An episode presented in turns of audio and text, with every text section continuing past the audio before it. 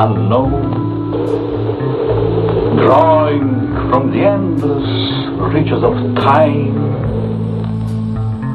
J- Jason. Jason. Yeah. Jason. Synesthesia to me is uh, it's a true definition of the mixing of the senses.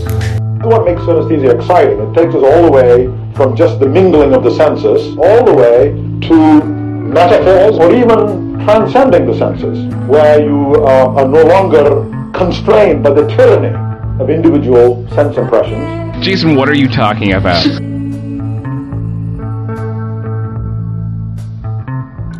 Cinesthesia, a movie podcast featuring Jason Mike Michaelich and Jim Hickox, begins now. Pull the string.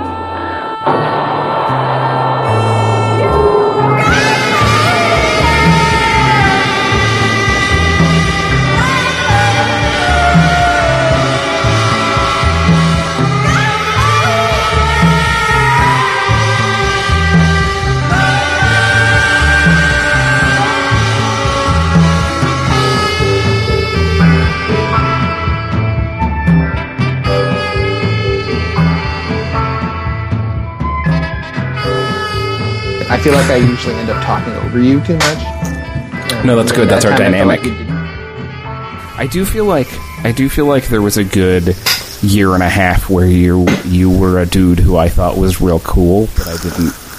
But I didn't feel like I, I was cool enough to be friends with you. You had, you had like that uh, that like army jacket that said "real big fish" on the back, and it was 2001. You know, and I was like, "Whoa, that guy." cool guy. um, yeah, no, what we met fall of 2001. I remember the first time I met you, I was in your I was in your room because I was friends with your roommate. Um, and you came in. I think you were coming from a fancy dinner party because you were in a fancy suit. Yeah, okay. And I think you said you had been walking back from a dinner party, but the way you came in was you came in in a fancy suit and you were like just drenched in mud from the waist down, and you just walked in and said, "I fell in a hole." I was like, "Nice to meet you." Uh, yeah, I had. I had fallen in a hole. I remember that. I don't remember where I was coming from or why I was wearing a suit, but I do remember walking because I was coming back from somewhere and I decided to go through the woods instead of along any of the footpaths. it's a fine choice when you're wearing a nice suit. Yeah. In my, so in my mind now, it's become like a white linen suit, but I know it wasn't that. Oh, but let's say that that story is better. Yeah. That I In my mind, you're like dressed like Panama Jack. Ah, I love that. I'm gonna I'm gonna go back in time and buy myself that suit.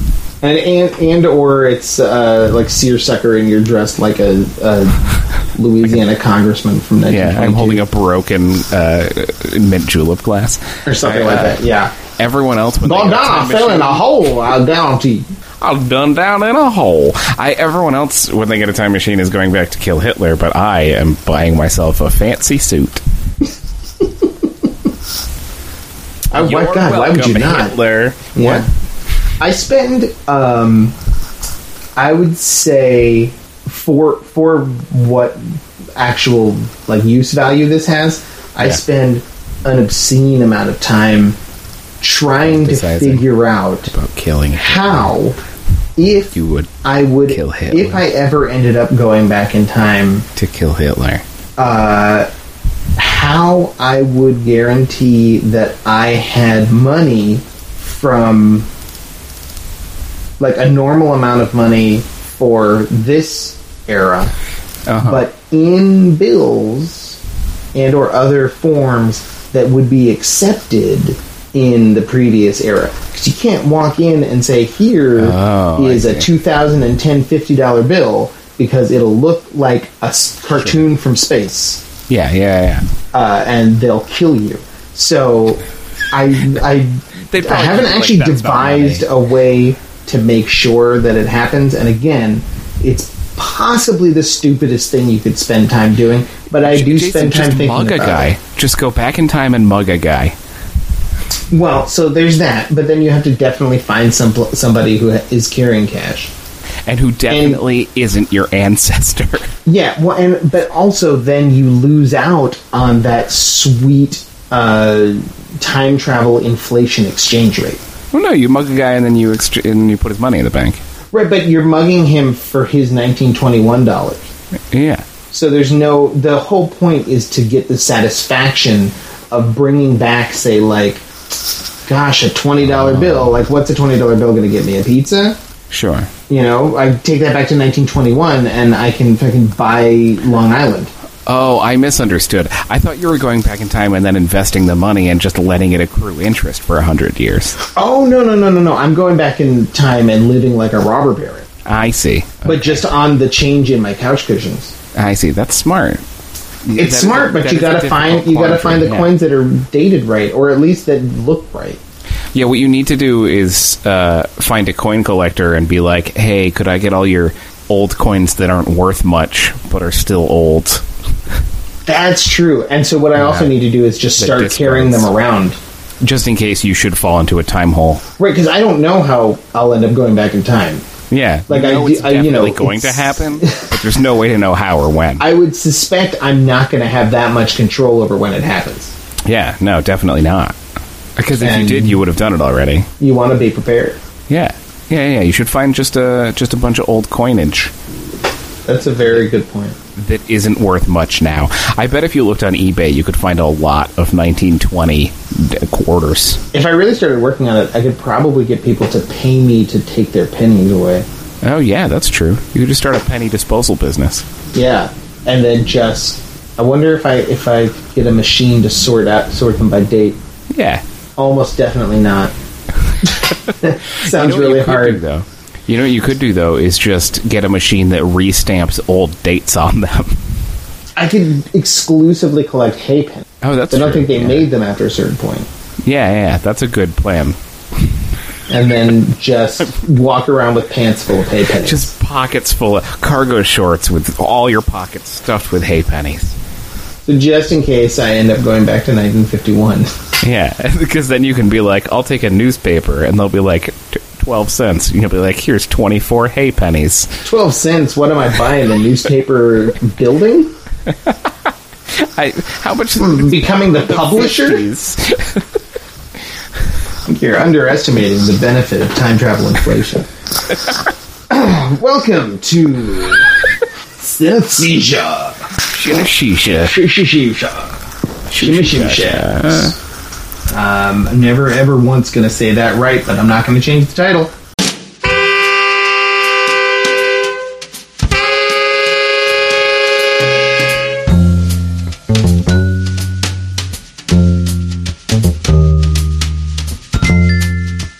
Uh, what's what's the guy's name who the the guy that Christopher Nolan put plastic on his mouth? Uh, Bruce Willis. Well, no, in a movie, not in private. Uh, Um, Tom Hardy, oh, Tom Hardy. um, which I forget what critic it was who who was talking about that movie and said, "How are you going to take somebody? How are you going to take Tom Hardy, who has one of the most interestingly shaped mouths in cinema, It's and true. say, you know what? We're just not going to look at it the whole movie." Yeah, I It agree is. with that. I mean, I haven't But seen I, it. the third Nolan Batman. I, I watched on Fast Forward just to listen to Tom Hardy's uh, Bane voice Oh, sure. with Alex. Why would you want to shoot a man before you throw him out of a plane? Uh, it's funnier because I'm imagining Alex doing it. not that I'm not enjoying you doing it, but like instead of imagining Tom Hardy, I was imagining it being Alex, and that's better than imagining it being Tom Hardy. Yeah, just holding his hand over his mouth like, Hello, I'll be your Bane this evening.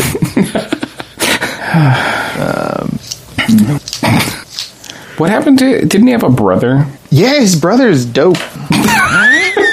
Is that I like true? his brother. What's his brother doing?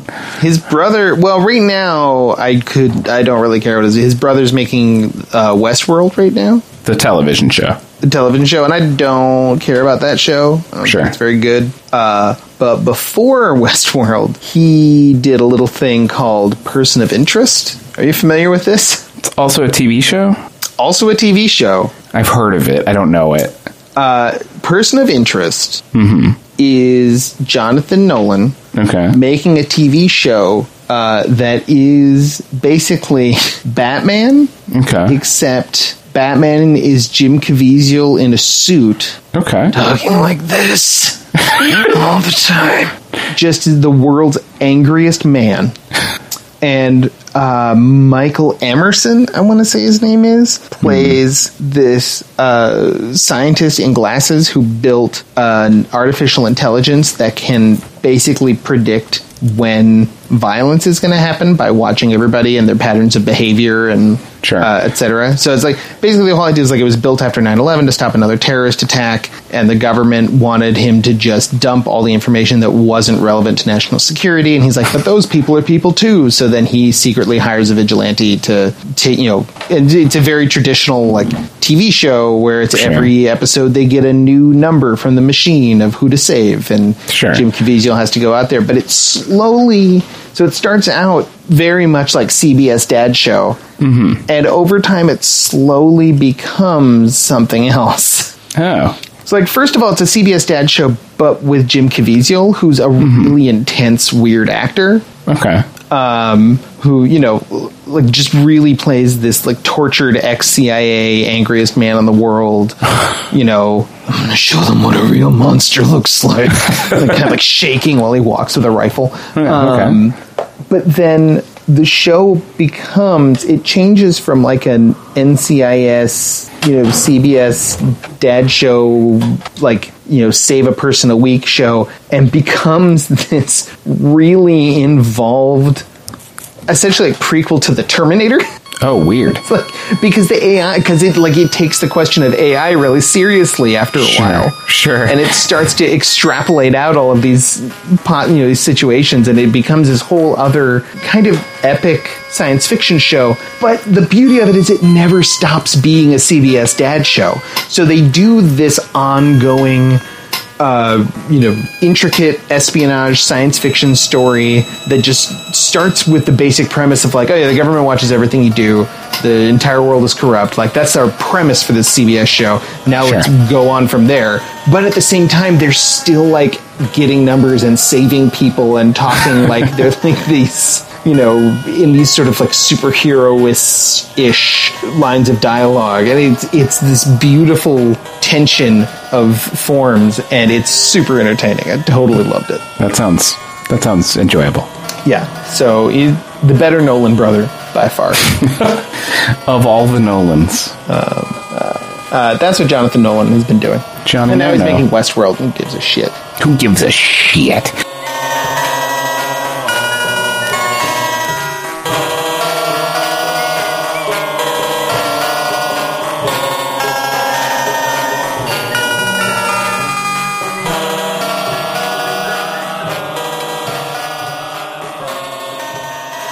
So do we do we want what do we want to what do we want to do? Well, I am interested in following up on the last episode. Yeah. And either recording more things to cut into it, or possibly it's it's been occurring to me Yeah. that the theme of the entire podcast Mm-hmm. might just be us trying to understand what other people think are That- good and bad. Will probably be a, a runner, yes. Um, so even, and and trying to explore how it is we interact with movies and whether it is like worth worthily uh, quirky or idiosyncratic Yeah. is the less obnoxious way to say that. Yeah. Um, or or if we or could if just stop. if yeah, if we're we're just doing it wrong.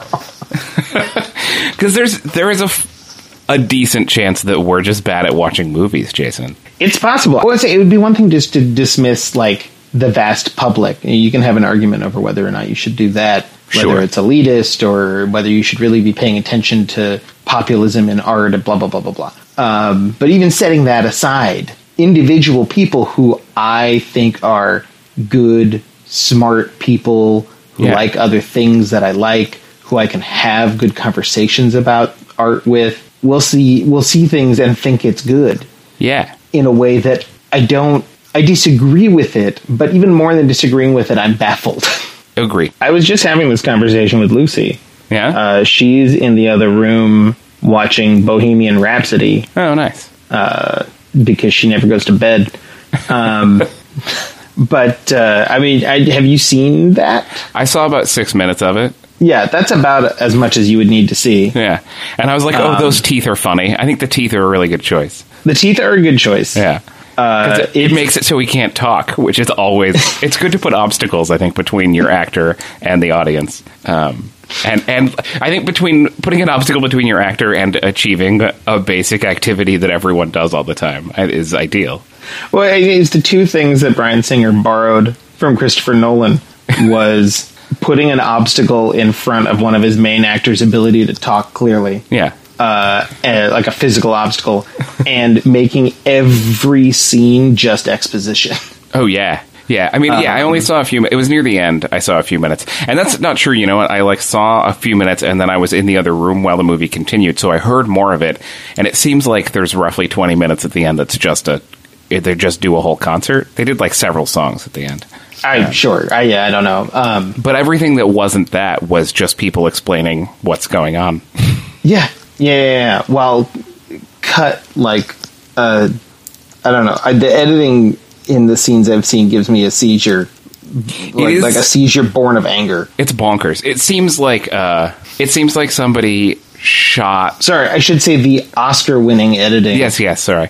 I mean, well, here's, here's the thing. In defense of that editor, in defense of that editor, it seemed to me from what I saw like the coverage they shot was insane, and they were like, "Hey, can you make this make sense?" And the editor was like, "No," and they were like, "Could you get to the end?" And the editor was like, "Okay." I'll, I'll yeah, no. I, I, I'm very careful to ever blame editors because Sure, sure. you have no idea what was shot.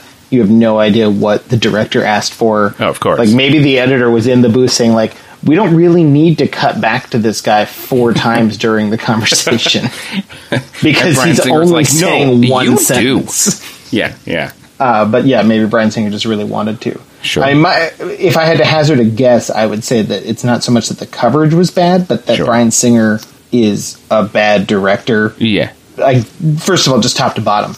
Yes. But a bad and, and a bad human being. If Well, I mean, yeah, well, that's the other- Bryan Singer. That's a whole other other other thing of like, I, I'm sitting there uh, and I don't want to ruin Lucy's night, but I know Sure. that she's somebody who, If she knew who Bryan Singer was, she'd be like, "Oh, well, I like she's had a hard time Yeah. listening to Michael Jackson. Sure. recently. Yeah, it's right? hard. It's hard now. like it comes on and it just bums her out, and so I was just sort of like, well, I'll let her finish the movie, and then I'll tell her. I'll talk about it later. Yeah, yeah. Tell her tomorrow. Um, but I think he's yeah, I think he he made a lot of bad choices, but I think that he actually just like I've never seen one of his movies and thought, oh, the acting was good, Yeah. even with actors that I like or who are are unquestionably professional. So Sure. I can't imagine he got great performances out of those people. I think the yeah. all the performances are being built in the editing room, and which is why it cuts back and forth between seven people four hundred times. Yeah. in half a minute. And I guess that's what I meant by the coverage is I, not like it was inadequate coverage. They clearly shot everything, but it feels Oh like God. it feels like they're like, okay, uh, in this take we have this sentence and then this other sentence forty seconds later. So what if we cut back out to the wide and then we jump in over it? You know what I mean? It just feels like it's super piecemeal. Ugh, but but Anyway, so the it won an conversation Academy just Award, so we're yeah, well, but at that was the movies. conversation I was Yeah. just having with Lucy. Is that not only did it win an Academy, not only was it massively popular, Sure. huge hit, Sure. uh, you know, nominated for many Academy Awards and won some of them, uh, but like people we know who aren't stupid Yes. saw it in the theater and then told us like, "Oh, you got to see it. It's so it's amazing." And we're just trying to figure out how does that happen. And it's, but it's also, I feel like that's a special case because you, it might be people judging it on, oh, it's kind of like I got to see Queen for a minute, you know, and it, and we all love Queen and we all love Freddie Mercury. So on that, on that level, it is successful ish, right? You like get to see people who kind of look like those people pretending to be those people. I did say that if I cared particularly about Queen, then maybe my reaction would be different. Sure. Um, but I don't. But but the thing is that you and I can still watch it, and you know, you you have a deep love for Queen, and I For sure. have a a uh, respectful affection, Sure. at the very least, for for some of their better songs, and for Freddie Mercury in particular. Of, Of course, course, as of course. Lucy and I was saying. Lucy also said you know she doesn't particularly care about Queen, but Freddie Mercury is one of the greatest performers who ever lived, which seems objectively That's correct. yeah, that's a reasonable opinion to have. But we can still watch that and be like, "Wow, this movie's bad." Yeah, yeah, absolutely. I like maybe I'll enjoy being in Queen's fake Queen's presence for a little bit. Mm-hmm. I don't know that that would be enough for me to carry the film, but I would still.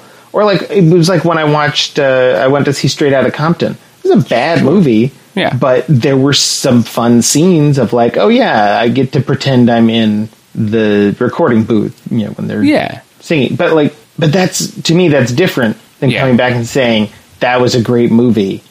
And I agree that it should be up for an Academy Award. And I'm not saying that those people are, are dumb or wrong or whatever. Like, like I said, smart people, people I know, and people I like. Um, but I do think it speaks to this issue that we have been now circling a few times and that seems to be dominating our discourse, which is that we don't, each in our own way, Yes. we don't understand how other people are watching movies. Yeah, I think that's accurate. I wish I I wish I got it more.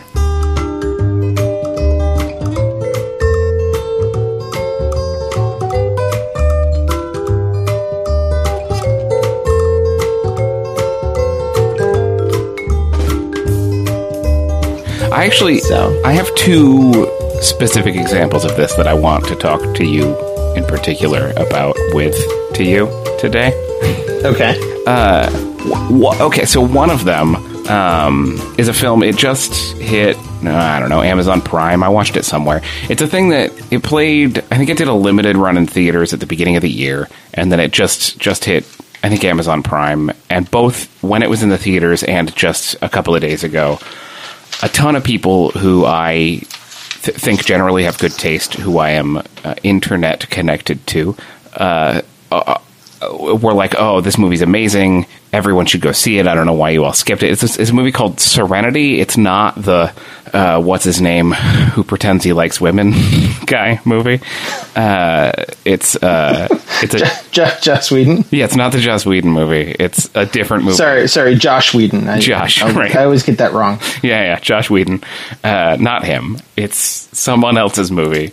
Um, I, I am familiar with this movie. Okay. Just so you know, but but you should explain it for anybody who's have, listening. have you watched it? No. Okay, all right. Well, you may be surprised. Uh, so there, so it's it's a movie that a lot of people who I'm friends with on the internet, who I- and and know in real life, I just interact with them mostly on the internet. Uh, went gaga over, and it sort of presents itself in the trailer. I'm going to spoil everything, so if you want to watch it before you hear me say things, because you're that kind of a uh, film watcher, No, then you I should. don't care. Oh, I, I meant more the audience. Uh, Oh. then you should pause us uh, and come back, Jason. You I don't pause. care, Jim. There's no pausing me. Um, it's so it presents itself as sort of the ideal version of uh, of Jaws five. You know, where uh, if you recall in Jaws four, they. Uh, they realize that not only do sharks hold grudges on people, but sharks communicate those grudges across the whole ocean, uh, and and will hold a grudge on your full bloodline. Um, and it feels like, or the way it's presented is, they're like, this is a movie about a man who's out fishing sharks, and his ex-wife asks him to kill her current husband uh, using his shark curse. And you're like, that's a great movie. I would watch the hell out of that movie. Um, it would. That's my favorite movie. Uh, a Jaws movie where they use the Jaws as a revenge d- device. Beautiful.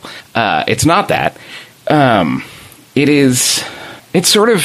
It's sort of three movies twisted together, and two of them are like pretty good ideas, and the third one's a terrible idea, and none of them is fully realized. It's there are three moments, two two or three moments in the film where, as you're watching it, you'll be like, "What are they doing?" Oh, I see what they're doing. And I think that's what people are latching onto because there are a couple of times when you're watching it, primarily in the middle, this character shows up who's been sort of tracking Matthew McConaughey through the film, uh, and and keeps missing him. He keeps Matthew McConaughey keeps leaving out on his boat, and this guy's like, ah, shucks, I missed him again.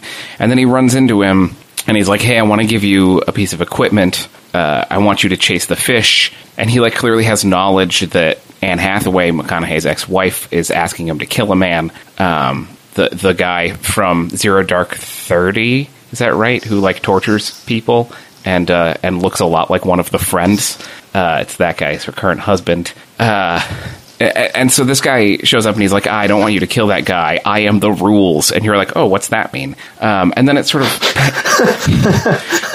pans again, out. again, I I do know where this is going. Yeah. and I know there's a twist that's about to ruin it. But, Yeah. but if still this was just a movie about a shark fisherman, Yeah. who is noired into a revenge murder plot, Yeah. via shark, Yes. and then somebody else shows up and s- declares themselves to be the rules, Yeah. still a great film, Right. In And theory, I just wanted to make that note. during this whole scene, I was like, "Oh, keep it together, movie. Keep it together, movie. It feels like you're about to fall apart, uh, and it does." But yeah, if that dude was just like a weird guy who worked for a fishing company and showed up at 3 a.m. or something to give McConaughey some equipment and and was just a weirdo, I would I I would have been like, "Ah, these people were correct. This movie is weird and interesting." Al- albeit very boring. Um, most of the movie is boring, but.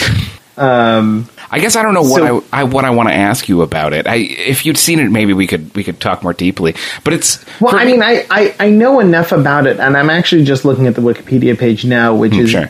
delivering amazing insights. Oh, really? Like the fact that Matthew McConaughey's character's name is Baker Dill. oh yeah yeah because he named himself after Dylan Baker, a high school teacher. That's how she found him. He he loved What? yeah he loved his math teacher. I think. Oh, Jason. Sure, but he took Dylan Baker and turned it into. into Baker Dill. I mean, I guess Baker is already a food term, Yeah, but then he yeah. turned the other one also into a food term. yeah, he was like it should sound more like I'm a cartoon baker. Yeah. Yeah. Yes. who makes savory biscuits. Anyway, um,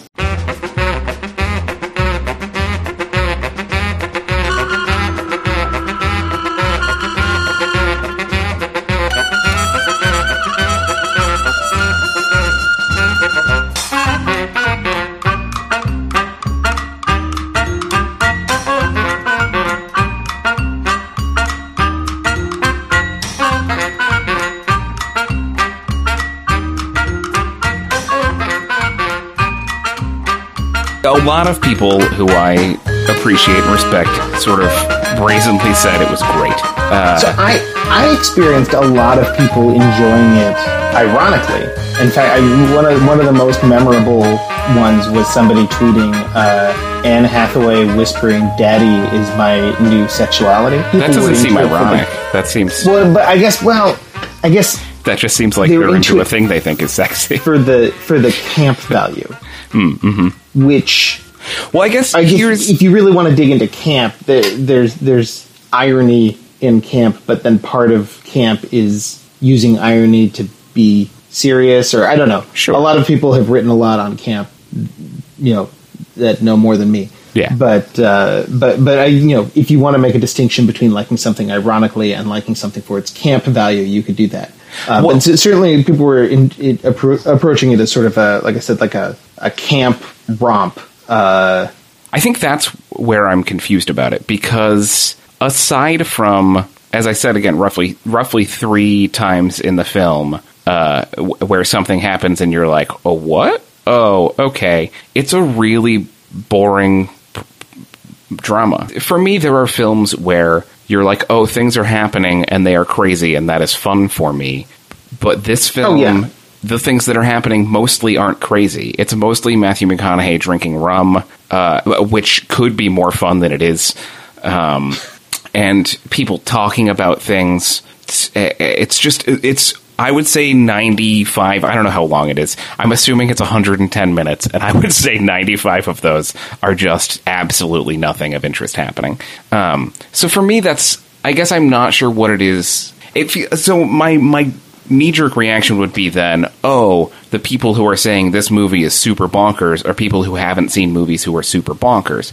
But a lot of the people who recommended it are people. There's like a couple video store guys and a programmer and people who who particularly are interested in movies that go bonkers were saying that this movie is bonkers, and I watched. I wonder it, if there's- deeply unbonkers. I wonder if there's an aspect to it now. I, so as much as I am do know you know something about this movie, I haven't actually seen it, Sure, and I wish I had because I could at least then I should have prepped uh, uh, talk to you about the the tone and the presentation of it, um, and whether or not I thought it was you know weird or, or whatever. Um, the story certainly sounds boring, Yeah. uh, but I I wonder if there's something to it being like a a big movie. Like I know it's not the it's not the biggest movie in the world. It, it's Sure. It, you know, it is like, making on a, weird on a scale of big movies. It's it's uh, it's you know fairly low budget, Of course. but it has beautiful movie stars in it. Yeah. and it's going to be in you know it, it it's it's paid to to look like a real movie. So I, I, wonder if there's some aspect to it of you know for the video store guys. Uh, I, I don't say that pejoratively at all. I No, no, no. They're heroes.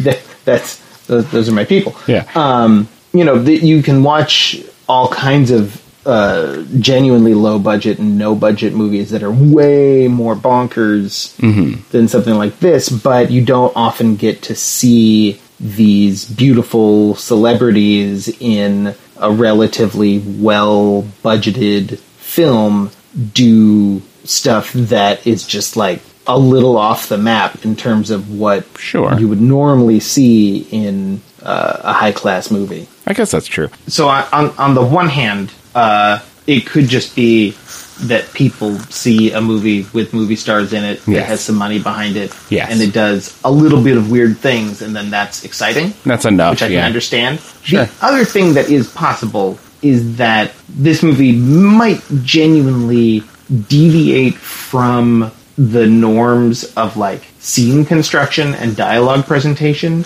in ways that you specifically would not read as mistakes or wrong so much as just different choices. Because uh, when we were talking about Tommy Wiseau's The Room, uh, you were making it very clear that it didn't seem that weirdly shot or constructed to you. It just Yeah. seemed kind of like a dull drama. Yeah. And that movie is very strangely constructed if what you're used to doing is reacting to normal movies. Okay, all right.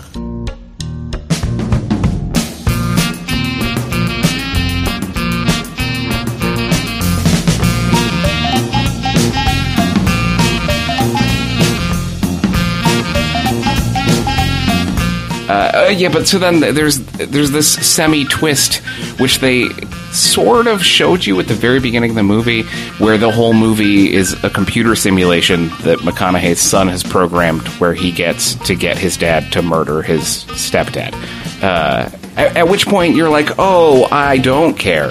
Um, none of this matters. Um, Anne Hathaway's performance seems weird until you realize she's part of a terrible computer program. Well, right. I mean that that twist nullifies any weirdness, right? That's one of the worst things about a twist like that. is Yeah. that You're like, oh, all of the choices we made be- don't matter. Uh, yeah, it's the, it's the ultimate mistake that every movie like that makes, like know, The Game or Inception or It's- what it's uh, any of those other ones where they just tell you, "Hey, everything that's happening isn't happening," It's like and you're like, "Yeah, that's already true because it's a movie." So Yeah, now exactly. you just removed me even farther. you don't need to double down. But also, it's not even like the classic, oh, it was all a dream, where it happens at the end of the movie. They do it roughly in the middle. They're like, hey, this is all a dream. And you're like, oh, okay. I, I guess I'll Great. keep watching anyway. Uh, why?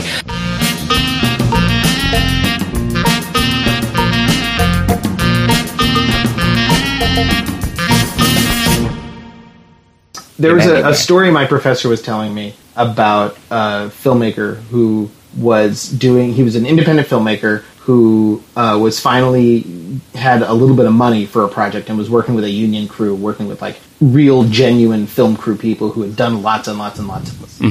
Um, as opposed to just before where he would work with whoever was around and he'd just throw it together and it was just a bunch of people, you know, Sure. making a movie. And he was trying to create a sequence that was, you know, for want of a better term, just really weird. Uh, there were just weird things happening that weren't entirely motivated Sure. by, you know, standard plot or or standard sort of like volitional character elements. And he couldn't get the crew to do what he wanted mm-hmm. because they everybody just kept coming up to him and saying, "Well, this doesn't make sense, and that doesn't. ma- Well, what about this and this? And You're not going to present this this way, and like this won't cut together like that, and blah blah blah blah blah." Mm-hmm. And they just kept coming at him about why it didn't make sense, and he finally just told them all, "Well, it's a drug trip. He's on drugs." And then they were like, Like, oh, okay, oh! okay, yeah. and then they did everything he asked exactly how he asked. And when he finally put the movie together, there was no drugs. It was just the scene. And that man what he was David Lynch. to get them to beat Sure. down all of the the normal choices that they've been trained to make. And I think audiences react very similarly. Uh, or, or anyway, the connection being, of course, that when you are just having weird things happen, to me and to you, that's much more enjoyable than if they then go on to explain why those weird things were happening. You're like, okay, well, it was much more charming when. Yeah, I'd much rather see an rules. interesting choice than than have someone spend eight minutes justifying their ability to make an interesting choice. Who cares? Yeah, Just it do was like when we were I- watching that Zach Galifianakis movie, The Imagineers. Oh yeah, and for the first half, we were just so high on it. Yeah. because they would have scenes that didn't make any sense. yeah. It was Where really you'd be watching for- television, and the announcer would just come on and go, "Are you a tunt? Do you want to be?" And then it would cut, and then didn't mention it, and we're like, "Wait, what?" You're like, hooray! What a great movie. Yeah, so then like halfway through, they explain everything that's going on in laborious detail, and Yeah. garbage. But you know that I, I live for those first moments.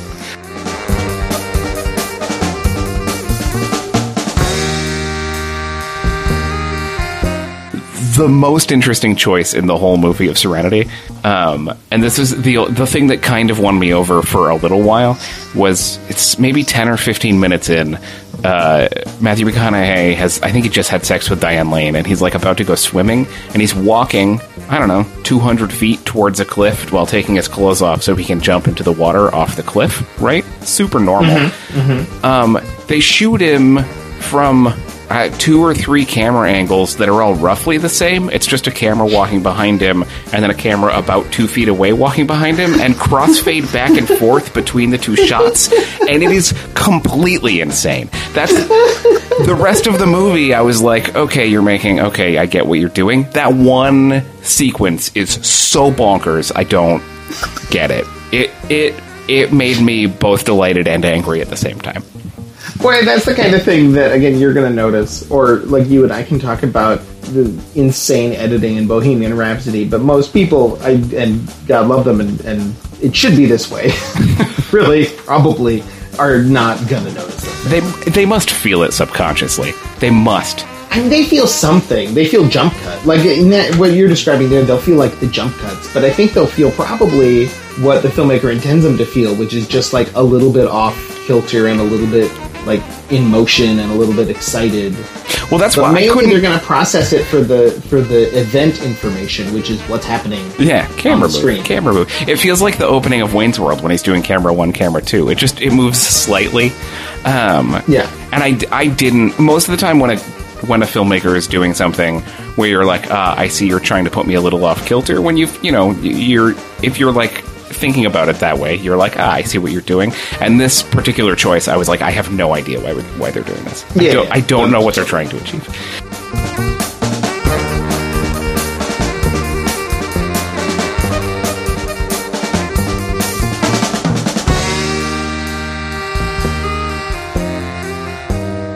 I guess, I, and yeah, and maybe it's an issue of how you're reading it, right? Because for me, this feels like a slicked up, less interesting version of a sort of pulpy shark shark mur- murder movie that's interrupted by it becoming a sort of third tier Matrix film idea, uh, or like Again, all of that are still sounds better than I think this movie probably is. Yeah, yeah, and I think yeah, I think if you went all out with any of that, it would be great. But it's it's overwhelmingly just kind of treading water, uh, waiting to get to the next it's just not that. I don't know. Right. Well, because one of two things is probably happening here, right? You either have uh, a writer director who, you know, a filmmaker who wants to make something genuinely interesting, Yes. but either by cynical choice or just mind colonization, uh, keeps tamping it down and directing it more towards what's quote normal.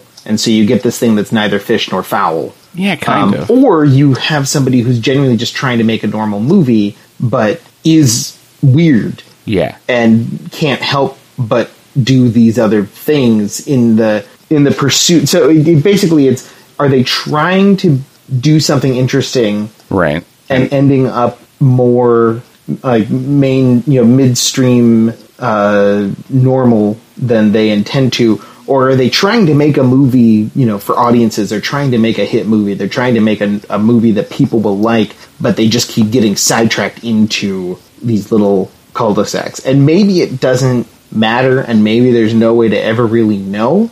But I, I tend to be more interested by. Well, you know what? I was about to say I'm, I was more interested in one that one over the other, but actually both of them uh, can be really fun and fascinating depending Yes. on on how it goes and, and what the what the actual moves are. Agreed. There's also honestly the most interesting aspect of the film is that the the reason the kid wants McConaughey to kill uh, the the guy who isn't one of the friends is uh, is because he is abusive, which they state in the movie. But the only way that's ever presented in the movie is there are a few times you see him with Anne Hathaway doing what by all appearances is consensual S&M. Uh, she never indicates to him that she's not interested in it and at one point she like grabs his hand and puts it on her throat and tells him to choke her. So it seems like from the film it doesn't go into this, and it's hard to know if it's trying to. Uh, it seems like maybe the kid is misinterpreting their rough sex as him being abusive and wants to kill him. And so that's a little interesting, but still, the whole movie takes place in a fake computer simulation, so it's it doesn't matter. Yeah. Yes. So I'm also seeing that this turkey was written and directed by Steven Knight, which is distressing. We can return to that in a minute. Do we know But Steven You, I, I, well, I, I, he did um, a few things Okay. that were not bad. Oh, okay. Uh, so uh, he wrote Eastern Promises for Cronenberg, oh, okay. and he wrote Dirty Pretty Things, which was, if memory serves, mostly a good movie. Okay. All right. Um, pause.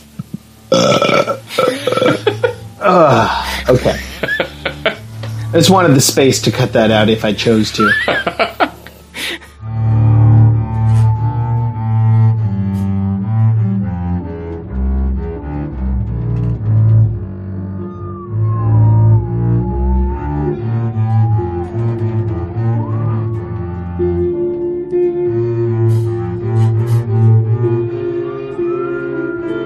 It seems like maybe this was like two sort of pet project ideas that he couldn't get off the ground and wove together or something.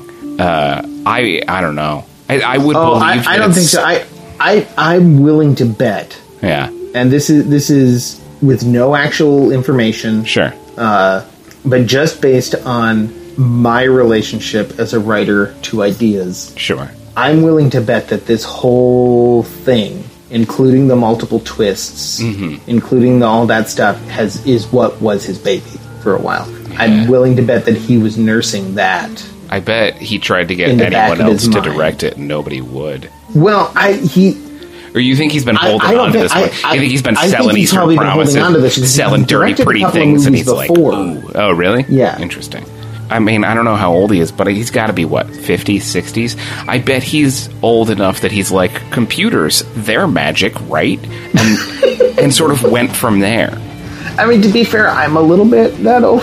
Yeah, yeah. We both were on the. I mean, I'm not 50, A 28 year old couldn't have written this. Like a 23 year old can't even watch it. But a man older than we are could definitely be like, "Oh yeah, you know what doesn't make any sense and could probably control us is a computer. It's also it's sort of the least interesting. I bet he like heard about Elon Musk saying that we mostly likely live in a uh, uh, what do you call it simulation, and he was like, "Whoa, that's crazy! I'm going to use that." You know, I bet he was really Yeah. excited about it, and I think he probably thinks he's saying something really poignant, um, but he's not in that movie. Well, what what was most interesting to me when I first heard about this movie, or I guess when I eventually heard what the movie actually was about. When I first sure. heard about it, it was literally just people talking about how many times Anne Hathaway whispers "Daddy," um, and also I guess there's this a scene early on you could confirm or or Maybe. deny this where Diane Lane keeps asking Matthew McConaughey to find her pussy. Oh yeah, yes, Yeah, so that yeah. I mean, that's like a weird running gag that never lands. I, it sounds like a good try though. Kind of. It's like a good try for an eighth grader. I don't know, man. I guess it's a good try in the context of having it be Diane Lane and Matthew McConaughey, which takes me back to that idea that like Yes. if this was just some nobodies in a movie, it wouldn't matter. But if you were in a position to make movie stars do ridiculous things and Yeah. you do it, then Yeah. you're a little bit of a hero. I'm on board with that. I'm fully on board with that. Um, But so so the the one thing that I thought maybe again, if it was genuinely explored and handled with subtlety and depth, which I never expect any movie to do, No, of course. um, is is there a part where uh, Matthew McConaughey becomes aware that he's a computer program? yeah, yes, yeah. The whole second half of the movie. Yeah, so that could be something. Yeah, but he doesn't. It doesn't turn into like uh, Lucy. Not Lucy, Lucy, but Lucy the film. Uh, star. Yeah, no, I've seen that. Yeah. Yeah, it doesn't like to, or, or like the Matrix for that matter. It doesn't turn into. He just gets mad at everyone else. He's just like, ah, this is fake. You don't know it, but it's fake. And they're like, okay. But like, yeah, but the fact that he knows it is weird and has a lot of implications that you could have a lot of fun with. Hon- But I Honestly, the most that he does interesting part is that it's sort of playing with the idea like, oh, what if we lived in a simulation? But it's specifically a simulation that was programmed by his son, um, which is a super weird thing. Well, we Jim, we do live in a simulation programmed by his son. He programmed it by dying on the cross. Oh, right, right. Sorry. he he programmed our sins away.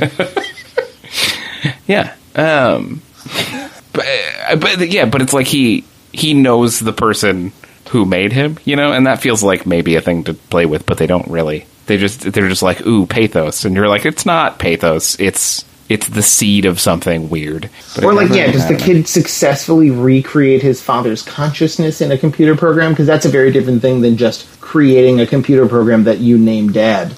You know, I don't. They don't go into whether it's like Tron rules or not.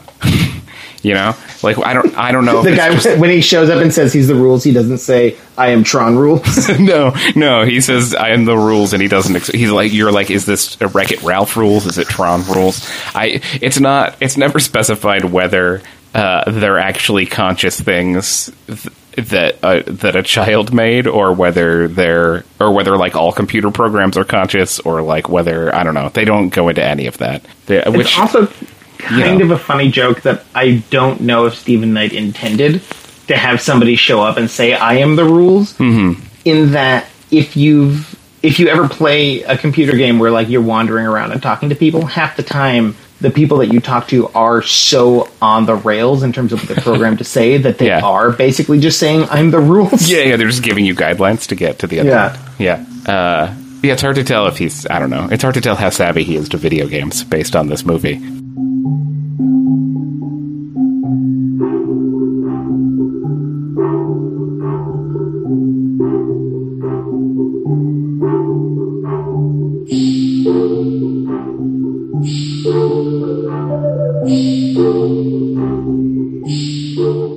I'm due for a rewatching of Eastern Promises, but that's hmm. one of those late Cronenbergs which has a lot of good stuff in it, and then some stuff where it's like, is this?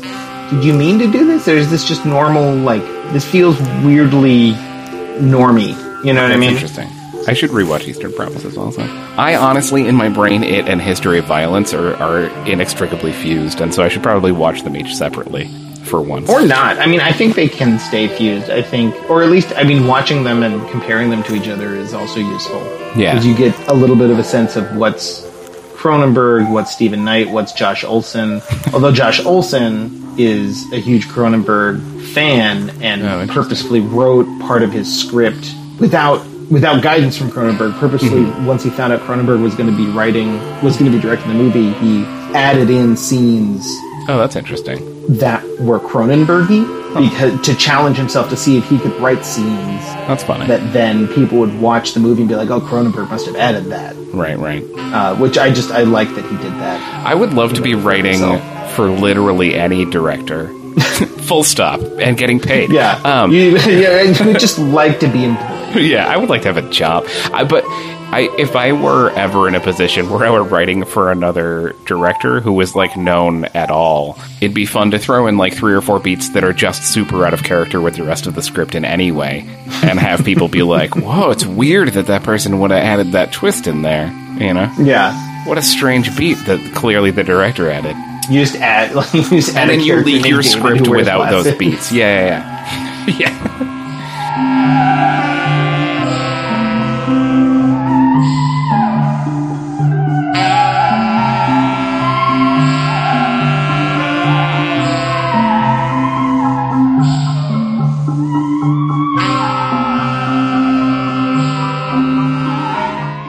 Well, this has been, uh, I think, another episode of Cinesthesia, Yeah, that's an episode. a movie we named after a, a neuroatypical condition. yeah.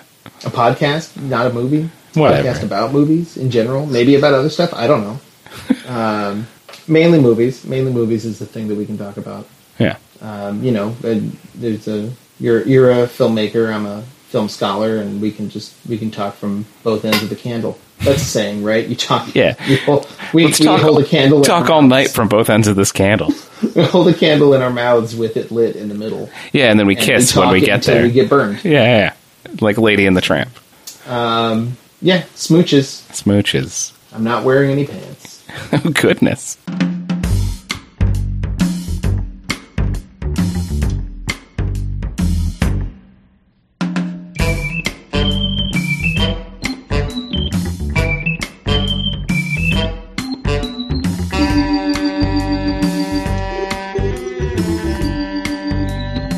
Cinesthesia is produced by Iguana Donald Studios and distributed by Split Tooth Media. Featuring music by The Cocktails, courtesy of Tight Ship Records. Additional music by Mr.'s Presidents. Theme music by Soft Healer. Cinesthesia is recorded live before a live studio audience of live eels. Consult your doctor before listening to Cinesthesia. Do not operate vehicles or heavy machinery while under the influence of this podcast. Oh. Oh no. Turn. Turn. Break. Look out. Oh bitter tragedy.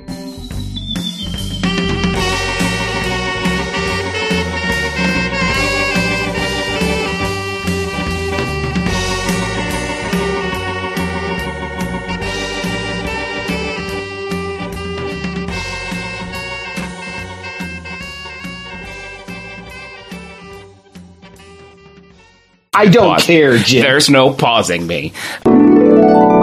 Cinesthesia.